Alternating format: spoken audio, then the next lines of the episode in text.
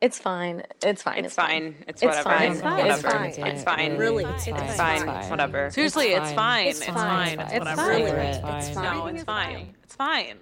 I'll be the first to admit, I find myself a way. Maybe because it's easier, likely because I don't want to deal with it, and possibly because it just seems impossible to imagine a life where I'm actually fine. On my podcast, It's Fine with Rachel Varkey, I'll be talking to everyday women who are working through the many things that we put our It's Fines on. From living out our purpose through life and work, through loving and healing ourselves and our bodies, navigating through life transitions, building our communities in love, family, and everything in between, I don't want to be afraid to admit that I'm not really fine. Let's find our way to find together.